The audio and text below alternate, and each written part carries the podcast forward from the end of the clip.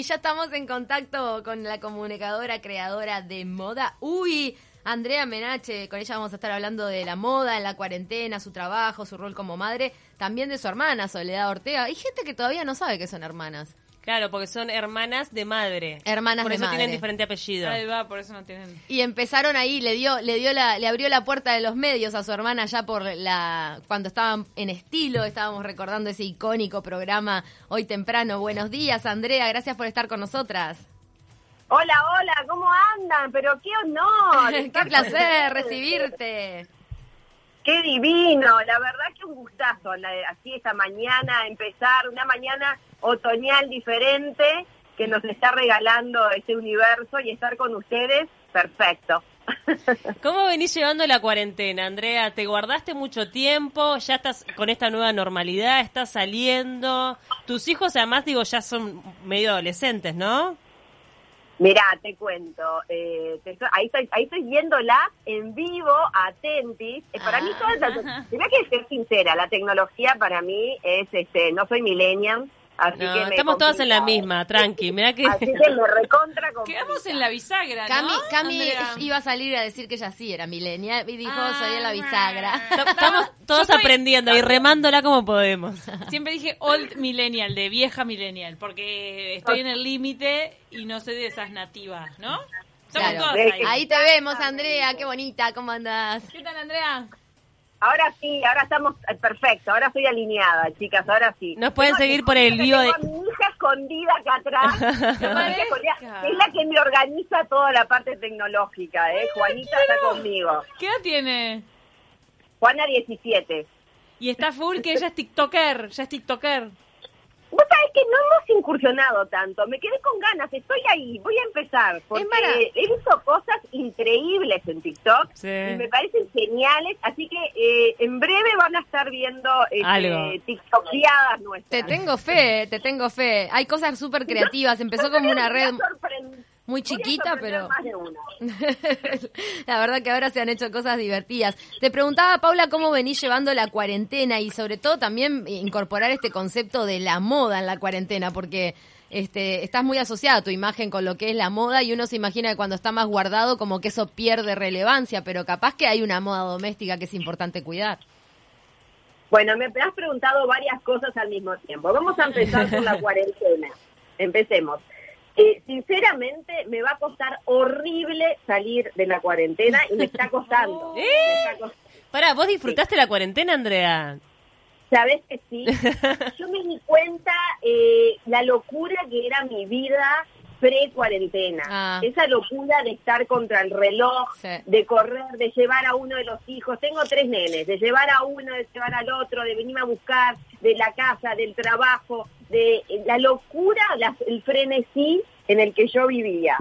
Eso, el tiempo, la cuarentena, el tiempo cambió totalmente, o sea, no pasaba el tiempo, el tiempo era una cosa increíble. Igual a mí no me alcanzaba el tiempo la cuarentena, me sigue pasando de que no tengo, no me da el tiempo para limpiar la casa, para hacer la comida, para trabajar, para ver los zooms de los nenes del colegio, hacer los deberes con el más chiquito que tiene ocho, Juanchi, este, hacer algo, y si quiero hacer algo de deporte, que no lo logré, sigo Ah. sin lograrlo, este, no pude. Este, Tenés no que levantarte con Cata. Sí, sí, lo he intentado con Cata varias veces, pero me cuesta horrible, la verdad. Cata Ferrante baile, tiene a las gimnasia. 10, a las 10 de la mañana tiene sus sesiones de baile, gimnasia, de todo. Una genia aparte, la verdad, una fenómena, remotivadora. Pero a mí me cuesta conseguir ese tiempo para poder hacerlo. Quería leer, me leí un solo libro, pero tampoco este, fue una cosa tremenda. Eh, así que bueno, la verdad, hasta que me adapté a un determinado orden, te digo, eh, fue medio caótico, pero bueno, uno después se va como organizando, que a mí siempre me ha costado organizarme. Y, y ahí, bueno, más o menos lidié. tenía un orden, un horario. A tal hora nos levantábamos muy temprano. Eh, el mayor de los chicos tenía de 8 a 2 de la tarde clase, de un Opa. recreo de 5 minutos. Eh, los otros dos tenían eh, clases, pero alternadas. Todos comían, almorzaban a distintos horarios. Mi marido también trabajando. Eh, así que la verdad que no fue tan sencillo. Pero fue una experiencia increíble. Se generaban, por ejemplo, las sobremesas después de la cena con los chicos, que a veces no nos da mucho el tiempo. y, y en esta cuarentena lo hemos disfrutado muchísimo, buscando anécdotas, eh, repasando aventuras que ya hemos tenido juntos.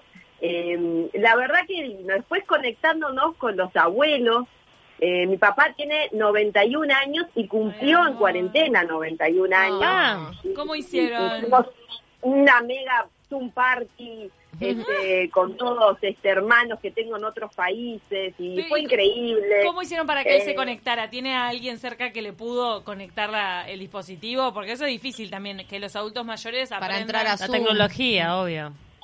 Tiene una vecina, amor de nuestras vidas, Judith, que, que los ayudó pila y la verdad que es genial. Y después el otro día le llevé un- una caja con el sumum para él, que es un copetín. Le compré unos Ah. vinitos, le compré un quesito, unos quesitos, unos fiambres, unos chocolates, unas galletitas Ah. unos caramelos. Y para él, y a, y a la abuela una lana para tejer que le gusta mucho. Ay. Y entonces felices, estaban de fiesta. La Ah. verdad que increíble. Hemos tenido esos momentos gloriosos en la cuarentena que si no hubiera sido por la cuarentena, yo creo que no se hubieran dado. Es cierto eso Y también. los hemos, y los hemos valorado muchísimo eso también. Mm. Y bueno, y la verdad que somos privilegiados porque vivimos en casas que tenemos jardín, o sea. Entonces también hemos disfrutado de esos jardines y, y de, de esos momentos en familia al aire libre, que gracias a Dios nos ha tocado un clima maravilloso, o sea que también hemos disfrutado un montón de cosas. Ahora me dicen salir a la calle, ¿entienden por qué me cuesta? Es como que me- Andrea se va a deprimir en julio cuando, cuando haya que ir a trabajar de nuevo.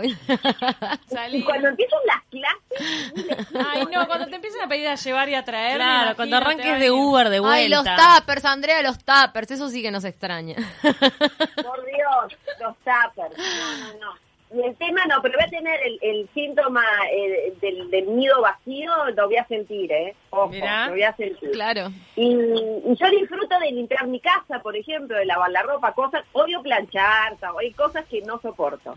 Pará, ¿y Pero hay cambiaste? otras cosas que disfruto. ¿Cambiaste ru- rutinas de limpieza con el tema este de que hay que desinfectar más? Soy una obsesiva, Ah. obsesiva. Tengo trapos de piso en la puerta con desinfectante, Mirá. por si van al jardín, lleno de alcohol, tengo alcohol puro en spray y lleno todas las mesadas y lleno todo. Limpié eh, una- el auto, cada vez que tenía que ir al supermercado era un estrés, cada 10, 15 días iba al súper. Es un hospital tu Un casa. estrés.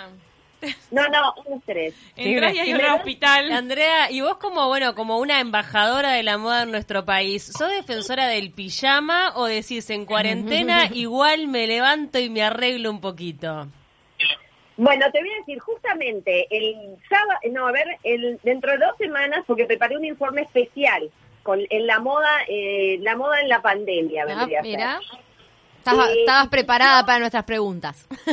Sí, sí, justamente porque lo analicé muchísimo y hay varias teorías. Hay gente que, por ejemplo, trabajar desde sus casas en pijamas, de pantuflas, ha sido, se ha convertido en la clave de la felicidad, por ejemplo. Es verdad. Pero hay otros, hay otros, no sé de qué lado están ustedes, de qué Sí. bando, pero hay otros, por ejemplo, que si no se visten no se pueden concentrar para trabajar.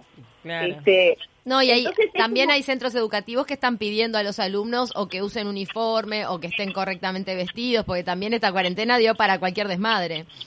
Exacto, de eso no estoy de acuerdo. Para mí es importante en cualquier reunión de Zoom, de Meet, de lo que sea que se llaman con esos nombres raros que le han puesto hasta nueva normalidad, estos encuentros virtuales, me parece que el aspecto hay que defenderlo, me parece que es un tema de respeto, es un tema de colocarse en el lugar. Eh, no es lo mismo, por ejemplo, las personas que se enfrentan a un cliente eh, virtual Estoy segura que esas mujeres o esos caballeros, las mujeres se pintan la boca, se maquillan un poquito, se ponen unas caravanitas, una cancita, aunque la parte de abajo sigan de pijama, Mm. la parte de arriba va a estar arreglada. Los hombres se Sí. meten ahí una camisita, una cosa un poco más formal. No es lo mismo tampoco tener esta reunión con amigas, que ahí te ves las canas y decís, che, no puedo más de las canas. Ah, genera empatía. Para, todo mal con la que en reunión de amigas se produce un poco. No, en, en, en el Zoom de amigas tenés que estar media... Dale, ¿eh? Pau, que vos estás con el No. rime. Ah, no, No. seas atre- Vos, Que justo, Vos, Paula.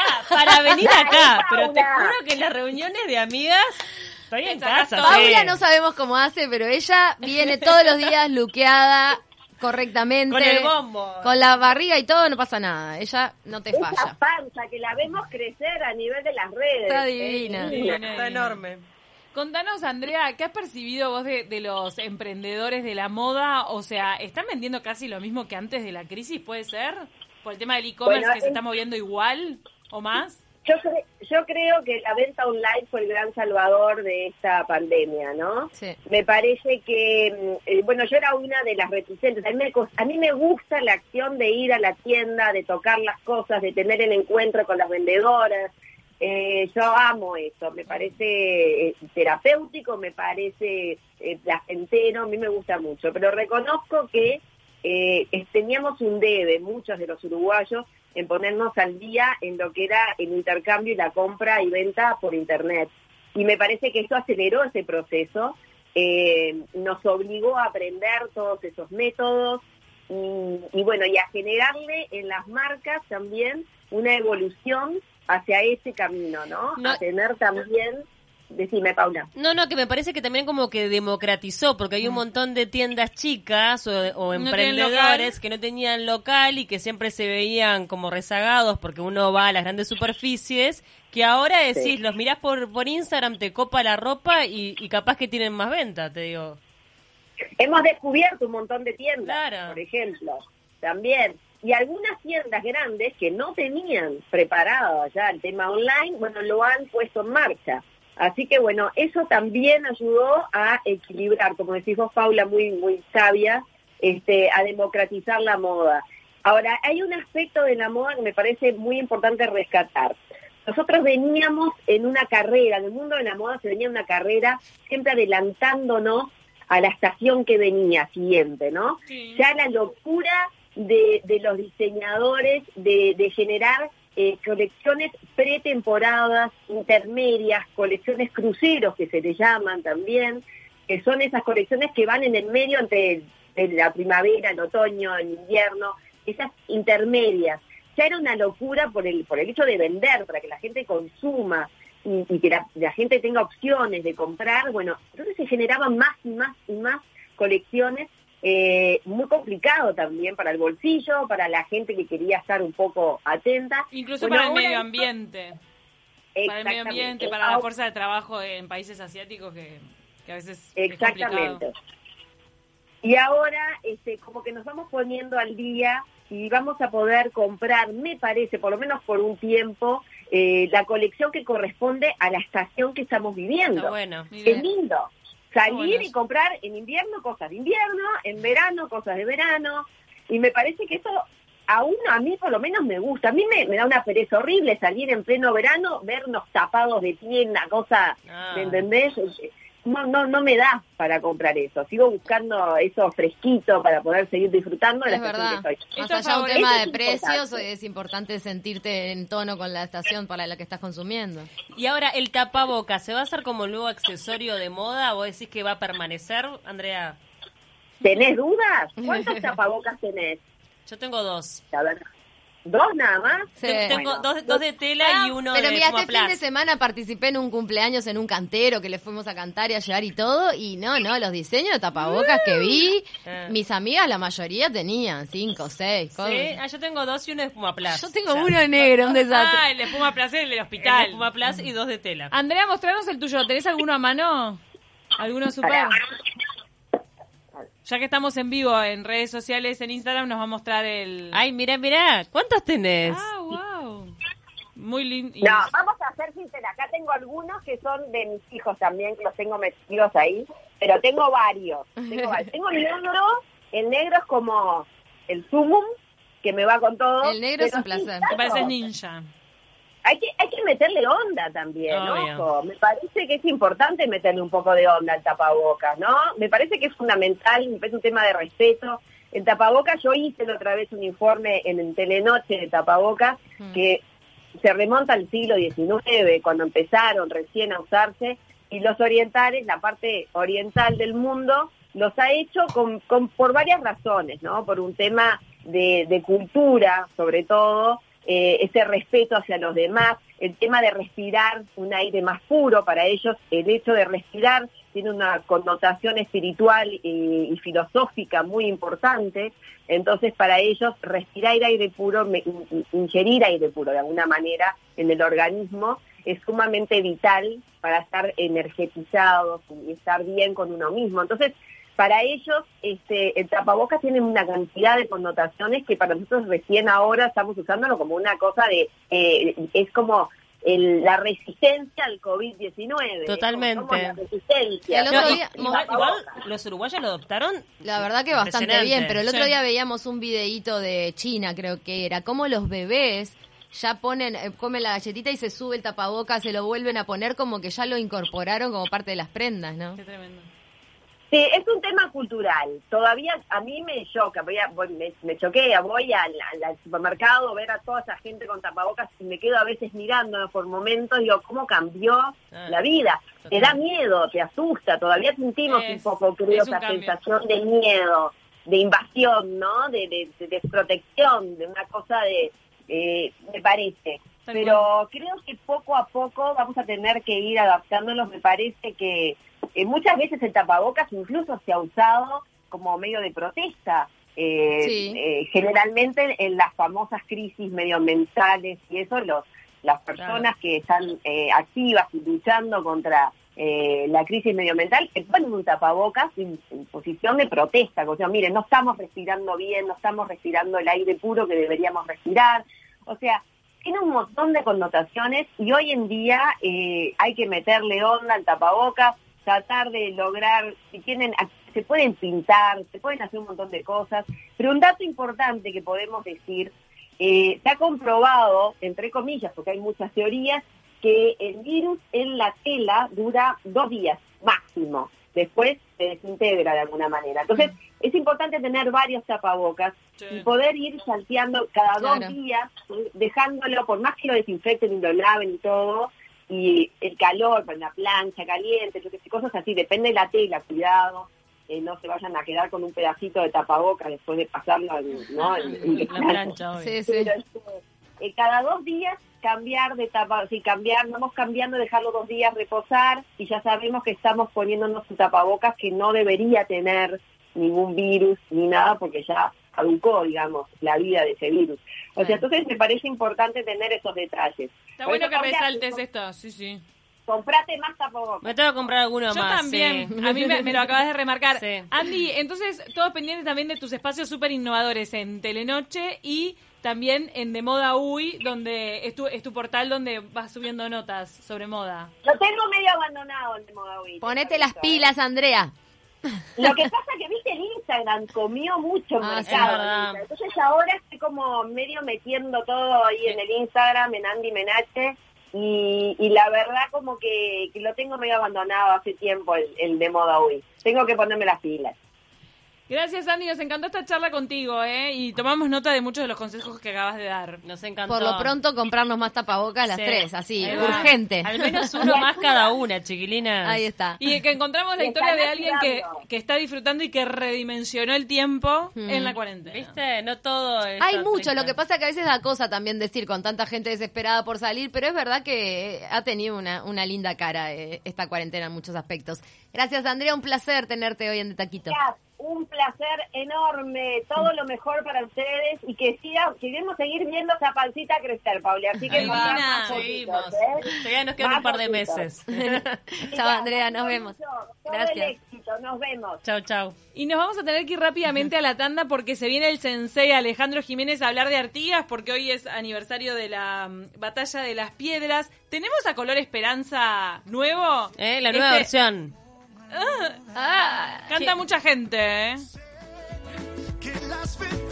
Bueno, pero son cantantes por lo menos. Te- Tuve miedo en un momento. Dije, esto es como Imagine. Está Rubén Blades, está Lía, Carlos Vives, Leonel García, Cani García, mucha gente, ¿eh? y de varios países de, de Latinoamérica. Nos vamos con ella, ya venimos con la batalla de las piedras.